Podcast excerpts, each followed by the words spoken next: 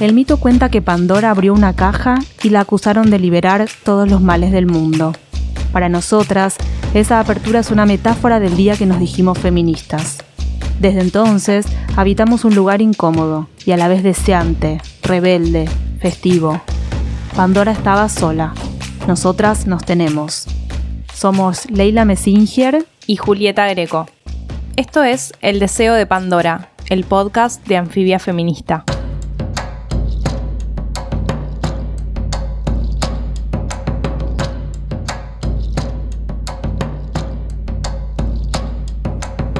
Interseccionalidad, género, raza, clase, Durban Sudáfrica, contrahegemonía, hipersexualización, comunidad, danza, futuridades. El movimiento afro se convirtió en uno de los sujetos políticos contrahegemónicos más importantes dentro del feminismo. ¿Cómo fue subirse al escenario del Ni Una Menos, alzar su voz en las asambleas previas al 8M y ver crecer la representatividad en los encuentros plurinacionales. Entre la denuncia de las violencias históricas y el orgullo de ver a las más jóvenes descubrir su identidad, las afro irrumpen en la escena política y sacuden los lugares cómodos del feminismo. En este episodio nos visita Sandra Chagas. Sandra Chagas es afrodescendiente, afrocandombera y activista por los derechos humanos. Se reconoció primero como lesbiana, Después llegó al feminismo. Sus organizaciones de base son el Movimiento Afrocultural y el grupo Matamba de negras y afrodescendientes LGBT. Ama el mar y la noche, no le gustan los lunes y extraña la pizza a la uruguaya sin queso que le hacía su mamá. En el Gran Quilombo estamos todos, todas, todes, dice Sandra al actualizar los vínculos de su comunidad con el movimiento indígena y el colectivo travesti trans.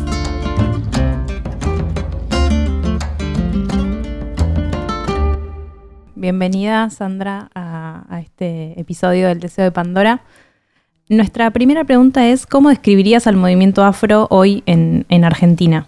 El movimiento afro, el movimiento negro en Argentina, em, a nivel país, de una forma, a nivel movimiento, porque justamente yo soy parte de un movimiento afrocultural que ha dado una parte de mucha visibilización bajo la forma y la cultura del candombe a algo que estaba aparentemente tapado y dormido e invisibilizado. Pero hablamos del movimiento negro en Argentina. Eh, venimos muchas organizaciones afrodescendientes y, y africanos y afroargentinos haciendo un trabajo diría de hormiga, justamente por el racismo estructural e institucional que hay desde el Estado-Nación, en su construcción como Estado-Nación, donde el aporte de la negritud quedó absolutamente eh, directamente cortado, mm. eh, tapado, negado. Y en esa negación que hace el Estado directamente a una comunidad, niega también haber sido parte del el genocidio, de la trata esclavista y de la comercialización, venta y entrega de esclavizados y esclavizadas.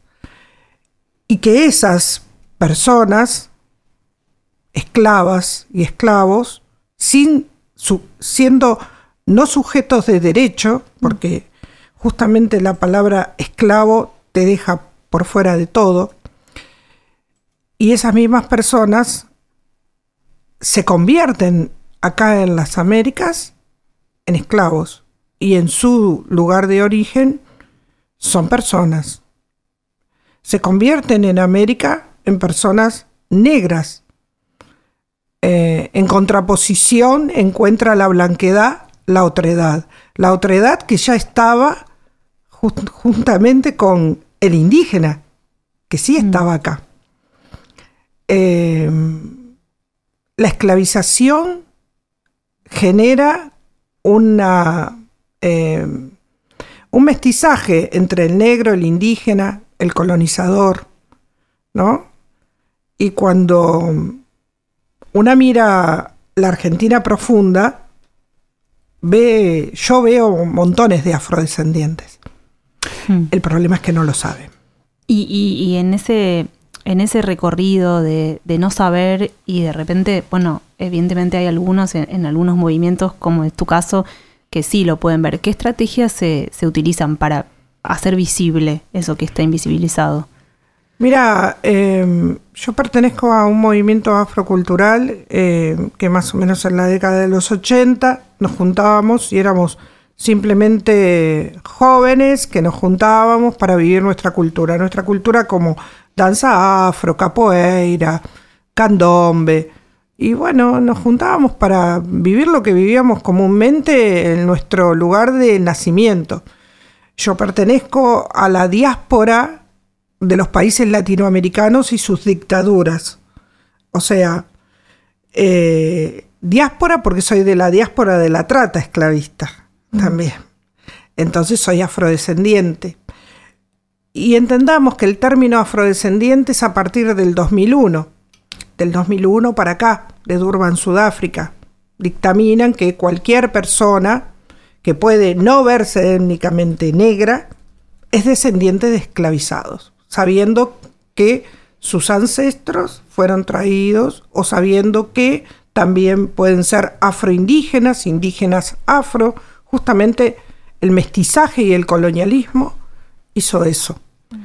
Eh, con nuestra cultura también, ¿qué hizo? La tapó, la invisibilizó y trató de homogeneizarla. Todo es igual, todo es lo mismo. Vale más la cultura griega, la, bizantina, la que venga siempre de afuera, menos la cultura propia y de las propias comunidades. Y cuando yo últimamente hablo, hablo en, en paralelo, porque tanto las comunidades negras como las indígenas hemos sufrido el genocidio. La diferencia quizás se vea en esto. Las comunidades indígenas tienen territorio, tienen más de 16 lenguas, están dentro de la constitución y del Estado-nación y sin embargo son personas sin derecho. Porque no se les respetan los derechos indígenas, porque el genocidio en las comunidades se sigue perpetrando, porque niñas de 8 años mueren por diferentes tipos de violencias, también las institucionales al no tener asistencia médica. La diferencia con las comunidades negras es nosotros no tenemos territorio, no somos nombrados en la Constitución Nacional, eh, no solamente no nombrados, sino que en definitiva había un artículo, el artículo 15, que hablaba y que ha- hablaba de los esclavos serán libres a partir de, pero nada que ver, en 1803, en 1853, hasta 1907 hubo esclavización en Argentina. Así que este, había lugares eh, en las provincias que eran asentamientos donde llevaban a las mujeres para seguir pariendo esclavizados, para las grandes familias que tenían sus campos. Entonces, estamos hablando no solamente de un proceso de invisibilización, sino un proceso de, esclavi- de esclavización que duró muchísimo tiempo. Y esas personas tampoco tenían, aún siendo libres, a dónde ir. Entonces, si no tenés a dónde ir y no podés volver de donde te trajeron, porque no vinieron porque quisieron, ¿qué te quedaba? Quedarte en lo que más conocía. Y la otra parte que tenemos que entender de la negritud es que cuando llegaban acá, los separaban. Los hombres por un lado, los niños por otro y las mujeres por otro lado. Entonces, familias enteras fueran diezmadas, no se les permitía dialogar. Y cuando hablamos de racismo, justamente de qué hablamos? De que lo que nos quedó es eso poco que se conoce como cultura afro y que tratamos de preservar. Eso es el movimiento afrocultural. Nosotros preservamos la cultura de lo que nos quedó porque no, no, no sabemos cómo era, sabemos cómo es.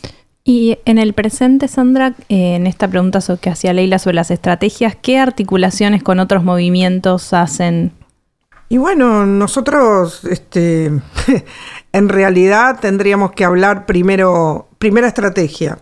2005, censo, bueno, pregunta censal en pocos, en pocos territorios, o sea, prueba piloto. 2010, censo, visibilización de los afrodescendientes, otra vez otra mm, situación de prueba piloto, cuando debió haber sido otro un censo. ¿Qué arrojó esa prueba piloto última? 152.000 afrodescendientes. Cifra que nosotros creemos que nada, es nada. Somos por lo menos 2 millones de afrodescendientes en Argentina. Mm. Afroargentinos también. Claro. Eh, entendemos que no podemos perder este 2020. Eso es lo que entendemos las organizaciones afrodescendientes. No hay manera de que podamos no estar en todo el formulario, en todas las provincias, en todos los rincones del país, donde las personas entiendan qué significa la palabra afrodescendiente. No todos puedo, no todos incluso viéndonos étnicamente blancos, pueden no ser realmente de un origen blanco, sino que pueden tener familia indígena o afro o negra. Eh, eso es lo que nosotros entendemos. Si no, tendríamos que preguntar a la blanquedad de qué tribu son. Claro. Entonces, por ahí me van a decir, ¿no? Dependiendo de qué parte de Europa o donde crean que vengan. Eh, si son de Galicia, son gallegos. Si son vascos, son vascos, si son catalanes, son catalanes, si son de Valencia, capaz que son moros o valencianos, entonces no son españoles, son de diferentes tribus, que pueden ser tribus blancas y mestizas también. Y ese es el, gran engaño que hacen eh, las grandes naciones de inventar una, un país como acá se inventa. Un país donde no existe, donde se crea una nación de una determinada forma con otras personas que también viven en ese país. Le hace 36 naciones originarias y comunidades negras que también son naciones. Los africanos que vienen a Argentina se enteran que son negros en Argentina. En África son africanos. Vos hablas un montón de los pueblos originarios. ¿Hay eh, una estrategia común? ¿Comparten espacios de, reflexión, de, militancia? Mira, nos costó un tiempo. No te voy a decir que es como. Es, es, una, es una lucha y una resistencia que no puede ser. Eh, que ya no puede ir ya más este, fragmentada o partida. Eh, es una lucha y una resistencia que venimos llevando y que realmente me parece que nos aúna, porque es así incluso, ¿no? En el gran quilombo eh, estamos todos metidos adentro, todas, todes, todas adentro. Eh, comunidades indígenas albergaban a comunidades negras, escapando de la esclavización y las comunidades indígenas tratando de sobrevivir también a esa esclavización que eran eh, sometidos. Hay como una creencia, yo diría ya de tipo maldita, ¿no? Porque eh, cuando veías esas películas, no sé si, bueno, tendrían que ir a volver a mirarlas. esas películas donde decían, ahí viene el malón y, y el malón siempre era malo, ¿no? Pero también eran las comunidades indígenas que estaban tratando de sobrevivir, ¿no?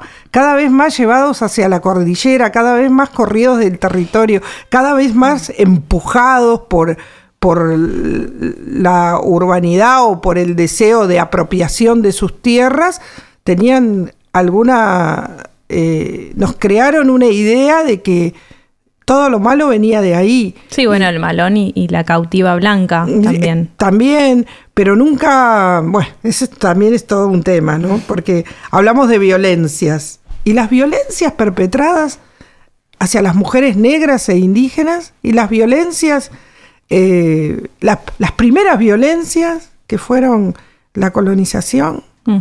el asesinato, las violaciones, porque claro, siempre hablamos de las violaciones hacia las mujeres, pero las violaciones hacia las niñas, los niños y hacia los hombres, ¿cuánto cuesta levantar la autoestima de, de- de todas, de toda una comunidad que ha sido absolutamente diezmada? ¿No? Entonces, eh, hay, hay mucho para reparar mucho para reparar y mucho para reconocer. Primero, reconocer el- los genocidios. El genocidio de la trata esclavista y el genocidio indígena. eh, creo que ahí hay una deuda muy pendiente en la sociedad, en la sociedad argentina. Eh, vemos como quienes vienen de otros países eh, viven el racismo en su máximo expresión en las calles de Buenos Aires. Y respecto a tu propia experiencia, tu propia vida, ¿cuándo entró eh, el feminismo y qué, qué produjo eso? Creo que entré más en el lesbianismo primero, eh, construyéndome como una mujer lesbiana, porque de ahí salí de un poco de la comunidad para empoderarme y todavía estoy transitando el feminismo. También hay ahí. Yo creo que en definitiva el feminismo lo viví en mi casa. Si tuviera que ponerle un nombre, femini- feminismo, no sé. No, no es el nombre que le pondría mi madre o sus amigas o tal vez algo más comunitario, más mutualista, más cooperativista y más este generador de, de una hermandad, ¿no? Em, algo así como juntarse y hablar de lo que nos sucede Entre mujeres. entre mujeres, claro. Sí, sí. La casa de mi madre era una casa donde siempre había algo que ella sabía que las otras querían saber, ¿no? Este, y bueno, siempre había mujeres dando vuelta. Me siento un poco engañada con el feminismo. Les, les puedo explicar más o menos por dónde ando transitando. Resulta que mm, nos costó 31 años llegar a un taller afrodescendiente, de mujeres afrodescendientes. En el Y- encuentro. Y en el encuentro. Y mira cómo le pusimos taller de mujeres afrodescendientes. Y las trabas y las lesbianas andamos por ahí, metidas ahí, viste, tratando de, eh, acá estamos. Este, Claro, pero el- bueno, el gran el pro- problema del de la- encuentro. exactamente. De la categoría mujeres. Exacto, pero Sí. bueno, le puse, era así y así lo asumimos. Para nosotras ya llevar a un, en Rosario 2016, 31 mujeres negras juntas en un micro, llegarnos, fue todo, no sé, la estudiantina negra para nos, este, fue como una estudiantina negra para nosotros, era nuestro taller que fue realmente poderoso. En el primer día, no sé, éramos como 60 y en el segundo ya éramos 120 y llegamos a, o sea, no, no pensamos ni en dividirlo, sino que fue todo un- fue toda una construcción, fue todo este, maravilloso, salvo que después ni pudimos ni subir al escenario, ni se leyeron las conclusiones, y bueno, sabemos todo lo que pasó. Em, y ahí, bueno, fue como un gran momento, el momento de haber podido crear ese espacio que estaba inexistente. Yo podía haber ido mucho antes a cualquiera, a, cual- a cualquiera claro. de los encuentros. Pero ¿qué sentido tendría para una negra lesbiana ir a un encuentro sola? Esto es El Deseo de Pandora, el podcast de Anfibia Feminista. Es interesante porque, aunque no dejan de ser evidentemente contrahegemónicas dentro del feminismo, eh, en los últimos años ustedes se constituyeron como un sujeto político clave de los del movimiento feminista. Eh, Me encanta que lo digas. Mm. Me gustaba eso de sujeto político. Es que es lo ¿Sabes qué difícil ha sido construir una palabra política de una mujer negra y que tenga peso y que te escuchen? Sí, y además es interesante que eh, imagino la dificultad, pero a la vez, eh, lo, obviamente que hay muchísimos años de lucha detrás, pero sí hay algo de que hace dos años, bueno, hace dos años o tres años ustedes eh, hicieron el taller en Rosario, pero no pudieron subir al escenario y sin embargo el año pasado estuvieron en el escenario en el Ni Una Menos. Bueno. ¿Cómo, ah, cómo es? ¿Cómo vive? Cómo, esa es la pregunta en realidad. ¿Cómo viven eh, haberse constituido en este sujeto político contrahegemónico, digamos, dentro del feminismo? Nosotras entendemos que siempre sin aliadas, aliades, es imposible, ¿no? Hay como una red de personas y organizaciones aliadas, porque mm, al principio, y estoy hablando ya 2015, para el primer ni una menos, desde el primer momento pedimos tener voz. Desde un primer momento pedimos tener voz y que nadie pudiera nombrar o decir aquel pequeño discurso o mm. cuatro o cinco líneas que tuviera la parte negra, indígena y de identidades. Y ahí fue, no, ahí quedó, este, digamos, como un invisibilizado, pasó. Nada, como que ya estaba todo armado. Pero en el 2016 cambió un, un poco y ahí nos fuimos conociendo también un poco más con las demás compañeras. Ahí encontré a la compañera Irma Caupán y ahí este, también a la compañera Paula y ahí nos fuimos, fuimos entendiendo más o menos cómo este, podíamos llegar a, a tener eh, una participación más este, contundente uniéndonos. Justamente porque lo que queríamos era visibilizar, porque nosotros estamos, a ver si podemos entender. Estamos en la capital, eh, qué sé yo, Dios atiende en la puerta acá a 20 minutos y las compañeras que están en el, en el, en el territorio profundo no tienen ni la visibilidad, ni la voz, ni, ni, van a ir los medios hasta allá a preguntarle, eh, ¿cómo vivís? ¿Cómo estás?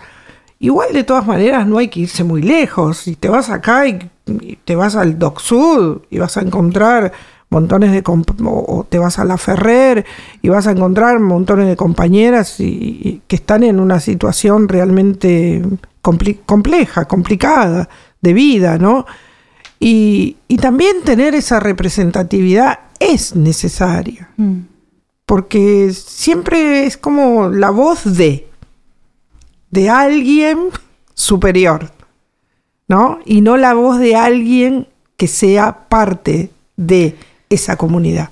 Sí, ah, y eh, digo, nosotros también te vimos en las asambleas y mm. esa articulación que se produce con Paula Raigada y con otras compañeras, eh, digo, también permite el encuentro, ¿no? En un punto que, pienso en lo que vos decías al principio y de cómo eh, en paralelo se produce esta, esta estrategia de visibilización de la cultura negra en Argentina y al mismo tiempo lo que les pasa a las compañeras de los pueblos originarios, incluso en la lucha por ponerle al encuentro plurinacional, eh, esa escena de, encuentro es poderosa hacia el interior, imagino, eh, hacia el interior del movimiento afrodescendiente y a la vez en en el tendido de vínculos, ¿no? Y de, y de, de, relaciones comunes y de...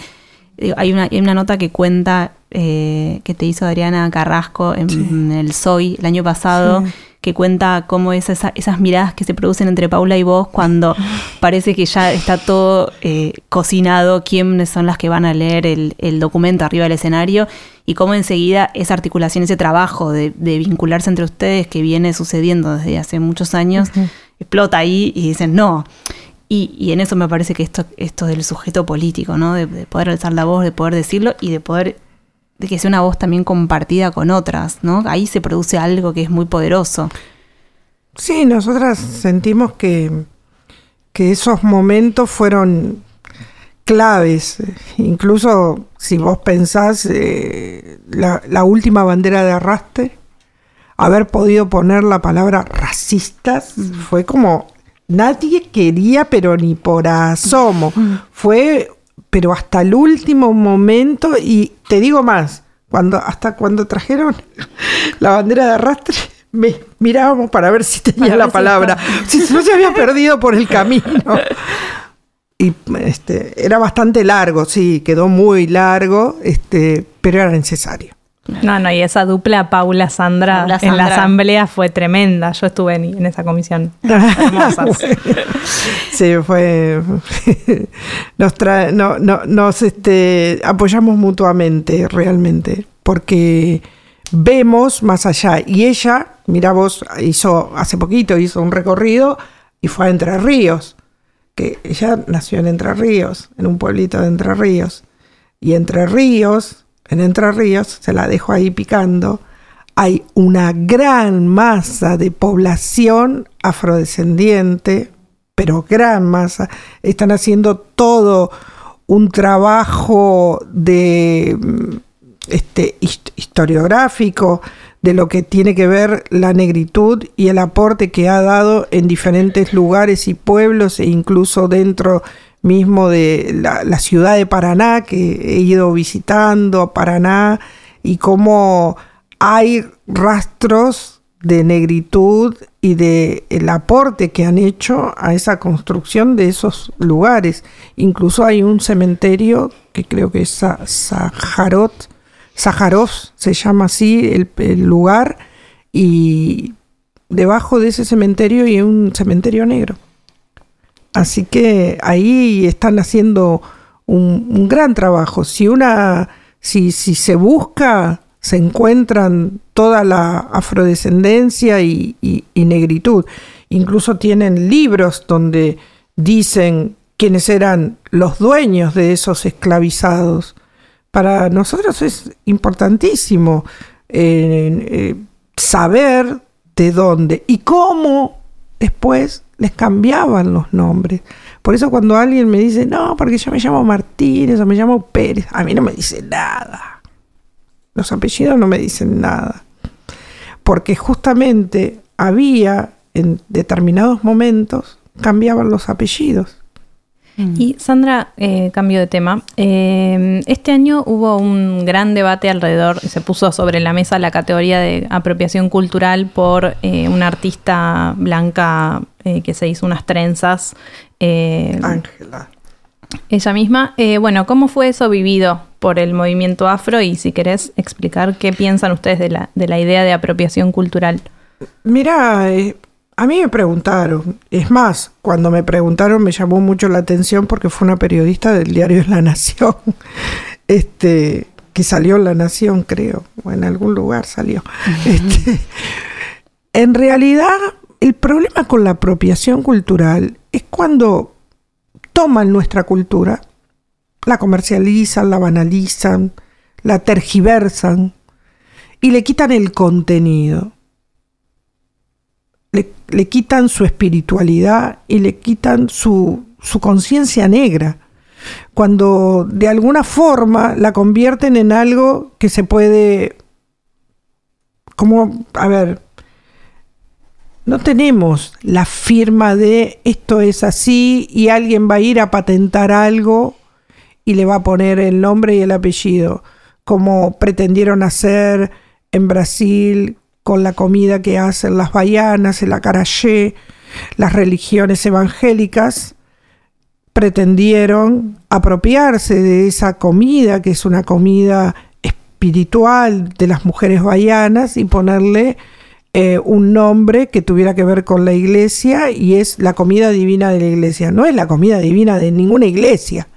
Es, la, es una comida que hacen las mujeres negras, bayanas, y que tienen que ver con su cultura. ¿no?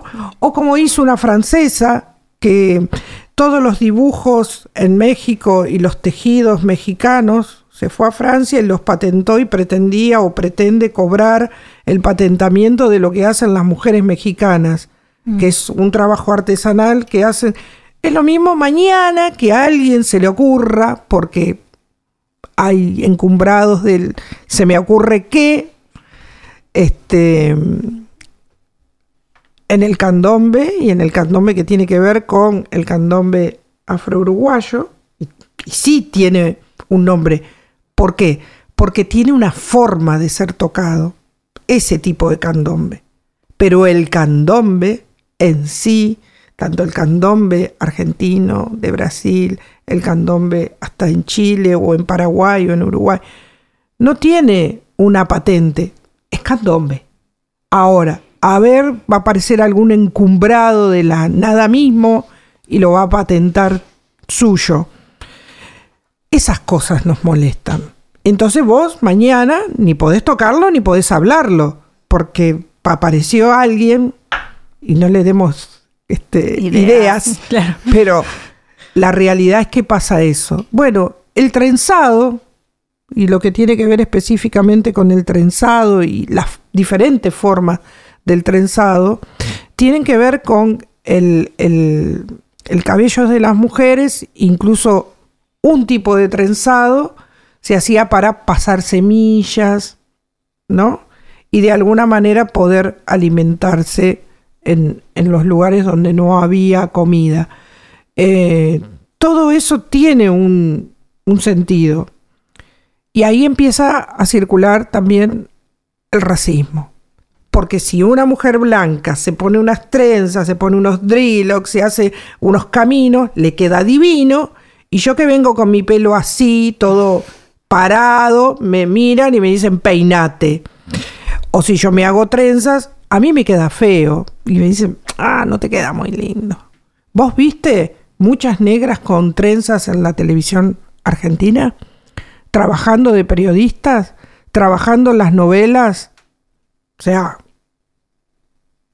¿qué seguimos? ¿No hay negros en la Argentina? ¿No hay negras? ¿No existen periodistas negras en Argentina? ¿No hay actrices negras? Hay una novela de época que es horrenda. No hay un negro, no hay un indígena y es una novela de época. Yo me quedo asombrada, porque aparte hay una familia que se supone que es aristocrática. ¿Y quién le limpia la casa? ¿Se limpia por ósmosis? Son, o sea, ¿sabes qué pasa? Que crean también, y eso ya lo podemos entender, crean otra vez la misma visión. ¿Quién limpia esas casas? Pregunto. En las negras. ¿Quiénes la limpiaban? En, sí, las negras. Y no aparecen. Mm. Ni limpiando, ni trabajando, ni siendo parte. No están. Entonces, si no están, ¿quién hace esa tarea? Pero ponele que no haya negras. Listo, que no haya tampoco hay indígenas. Mm. es muy perversa la televisión y contribuye a eso, invisibilización. ¿Dónde están los negros de la Argentina? Mm. Programa de televisión. Tumberos. En las cárceles. Los negros, los afro, los indígenas, las mujeres trans, que son también afros e indígenas, ¿Dónde están? Presas. Presas. Mm. En esos programas sí aparecen. Mira vos. Mágicamente todos presos. Y en situación de marginalidad. O sea, es complejo. En, otro episodio del Deseo de Pandora hablábamos con Marlene Guayar y Caro Unrein sobre la importancia de tener ejemplos en esto en la televisión, en los medios, en general en las revistas. Em, y Caro decía que a ella le cambió la vida ver a Camila Sosa Villada actuar. Y que eso, bueno, ahí se sintió que, que, que todos sus deseos y todo el camino que ella quería transitar eh, era posible. ¿no? ¿Cómo digamos, no solo que, a veces, eh, o que lo que se ve es que están invisibilizados, sino además hay otra cuestión que es la hipersexualización también, ¿no? ¿Qué pasa con eso? ¿Cómo, cómo lo combatimos? ¿Qué, ejemplos necesitamos? Bueno, el combate tiene que ser un combate contra el racismo, porque eh, el hecho de que no aparezcan esas presencias y esas cuerpas tiene que ver con un racismo estructural, no te llaman para hacer esos trabajos o no te toman en, en esos espacios de trabajo. Eh, las compañeras tienen muchas chicas jóvenes, por ahí trabajan de camareras, este, y por ahí son fotógrafas, pero tampoco las llaman. Es, muy, es muy perverso, es mm. perverso y, y funciona. Porque, y funciona, mm. funciona, la perversión del racismo estructural funciona, porque va también mutando encima. Para invisibilizarse a uno mismo. Exactamente. Y así como Ley recién pregunta eh, sobre qué, ejemplos debería haber o, más como una idea de, lo social, qué tendría que cambiar en lo social, ¿cuáles son las políticas públicas que eh, desde el movimiento afro se están pensando, se reclaman? Obviamente que estaría buenísimo que tuviéramos Compañeras. personas haciendo políticas públicas. Compañeras. en Argentina no hay políticas públicas para afrodescendientes. No las hay. No. Ese número que dice que somos tanto no es real. Estamos 2015, 2024, eh, en este tramo de tiempo viviendo eh, el diseño internacional de los afrodescendientes. ¿Qué significa?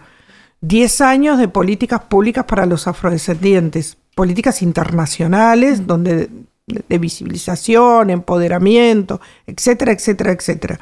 Hasta el 2024. Estamos en el, ya pisando el 2020 y no hay ni una política pública para nosotros. Por eso nuestra eh, esperanza está puesta en el censo y ver de qué manera el censo va a dar visibilidad a ese dos millones de personas o más que creemos que somos para poder sí generar una política pública. Pero se termina este diseño y ¿qué va a pasar? Porque aparte del diseño, en el, el año que viene van a ser 20 años ya de Durban, Sudáfrica, ¿no? Donde la palabra afrodescendiente tiene que ver con, con, esa presencia política de la negritud. En la calle no nos gritan afrodescendientes. Allá va la negra de mierda. Mm. Lamento decirlo, pero tenemos que lograr que la sociedad entienda que somos afrodescendientes y que tenemos los mismos derechos que todo el mundo. Pero aparte de tener esos mismos derechos, también tenemos particularidades. Y esas particularidades son lo que hacen que el racismo estructural actúe en las instituciones. Porque no puede ser que en educación todavía haya gente que se pinte con corcho quemado para festejar un 25 de mayo, cuando tranquilamente podés ver cantidades de afrodescendientes dentro de un aula. Sin embargo, muchas maestras que todavía no, han su, no se han desconstruido eh, siguen haciendo esa práctica y nosotros estamos siempre tratando de, de, bueno, de luchar contra eso. Para eso necesitamos al Estado, para eso necesitamos a las instituciones educativas. Mm. ¿No? Necesitamos que los libros de educación no hablen así dos renglones 9 de julio, 25 de mayo y para de contar. Necesitamos que se diga que el primer este, presidente argentino era negro y se llamaba Rivadavia. Necesitamos que saber realmente, aunque no les guste, que la madre de San, de San Martín era una mujer indígena. Necesitamos que que conozcan y reconozcan a María Remedios del Valle, Rosas, como la madre de la patria, porque padre de la patria parece que la patria siempre tuvo, pero madre hace como un poquito tiempo, desde el 2013 tenemos una ley. Día Nacional de los Afroargentinos y de la cultura afro, y todavía hay alguna, una o dos o tres provincias que no han adoptado todavía este Día Nacional. Eh, parece que hay gente que se resiste a creer que la madre de la patria sea una mujer negra. Y es también complicado. Eso habla del racismo. La capitana. La capitana, Estudiamos. sí, estudiamos un montón. Estudiamos. Eh, Sandra, y como para ir terminando eh, esta charla hermosa, nosotras pensábamos también que a pesar de, que las huellas del racismo siguen estando ahí súper presentes y que es cierto que faltan un montón de cosas por hacer, eh, muchísimas, hay algo de, todo este movimiento de las mujeres afro y las mujeres negras eh, arriba de los escenarios y poniendo la cara y hablando en voz alta, que seguramente va a influir en que muchos jóvenes y jóvenes Sí. eh, puedan asumir con orgullo su identidad. ¿Vos qué, cómo te imaginas el futuro? Sí, no. Tengo esperanza en esa juventud porque veo un montón de jóvenes, mujeres y varones empoderados de su de su negritud y no le va a pasar como le pasó a un- una chica en Santiago del Estero que se lavaba la cara con lavandina para blanquearse o como le pasó a un chico en, en la villa que le decían Obama como un insulto. Eh, si él hubiera estado, ese chico se suicidó, te aviso. Si hubiera estado empoderado de que ser negro y ese negro, aunque haya sido un presidente de, de los Estados Unidos, eh, y no muy grato, pero que si estudiando y siendo la persona que es y con su etnicidad podía hacer grandes cosas y no sentir que era menos, porque ese es el punto. Cuando desde los medios de comunicación te dicen que todo lo negro es malo, que todo lo negro es sucio, que si todo el tiempo te están diciendo negro de mierda, negro sucio, pata ¿quién se puede sentir bien? ¿Quién qui- querría ser negro? ¿No? Si vos vas y te muestran todo el día una cruz y una fotito de un tipo que es rubio de ojos celeste, que resulta que em, nació en Belén o en Nazaret, y resulta que no había un árbol y que el sol caía que te pinchaba la piel, ¿cómo podía ser blanco? O sea, chicas, tengo malas noticias. El cristianismo Todo es una la Iglesia Católica nos ha hecho mucho, pero mucho daño. Entenderán que no soy ni católica, ni apostólica, ni romana, ni creo en el Evangelio, ni según San Mateo, ni según San nada. Creo en mi espiritualidad, creo en mis ancestros, creo en el candombe.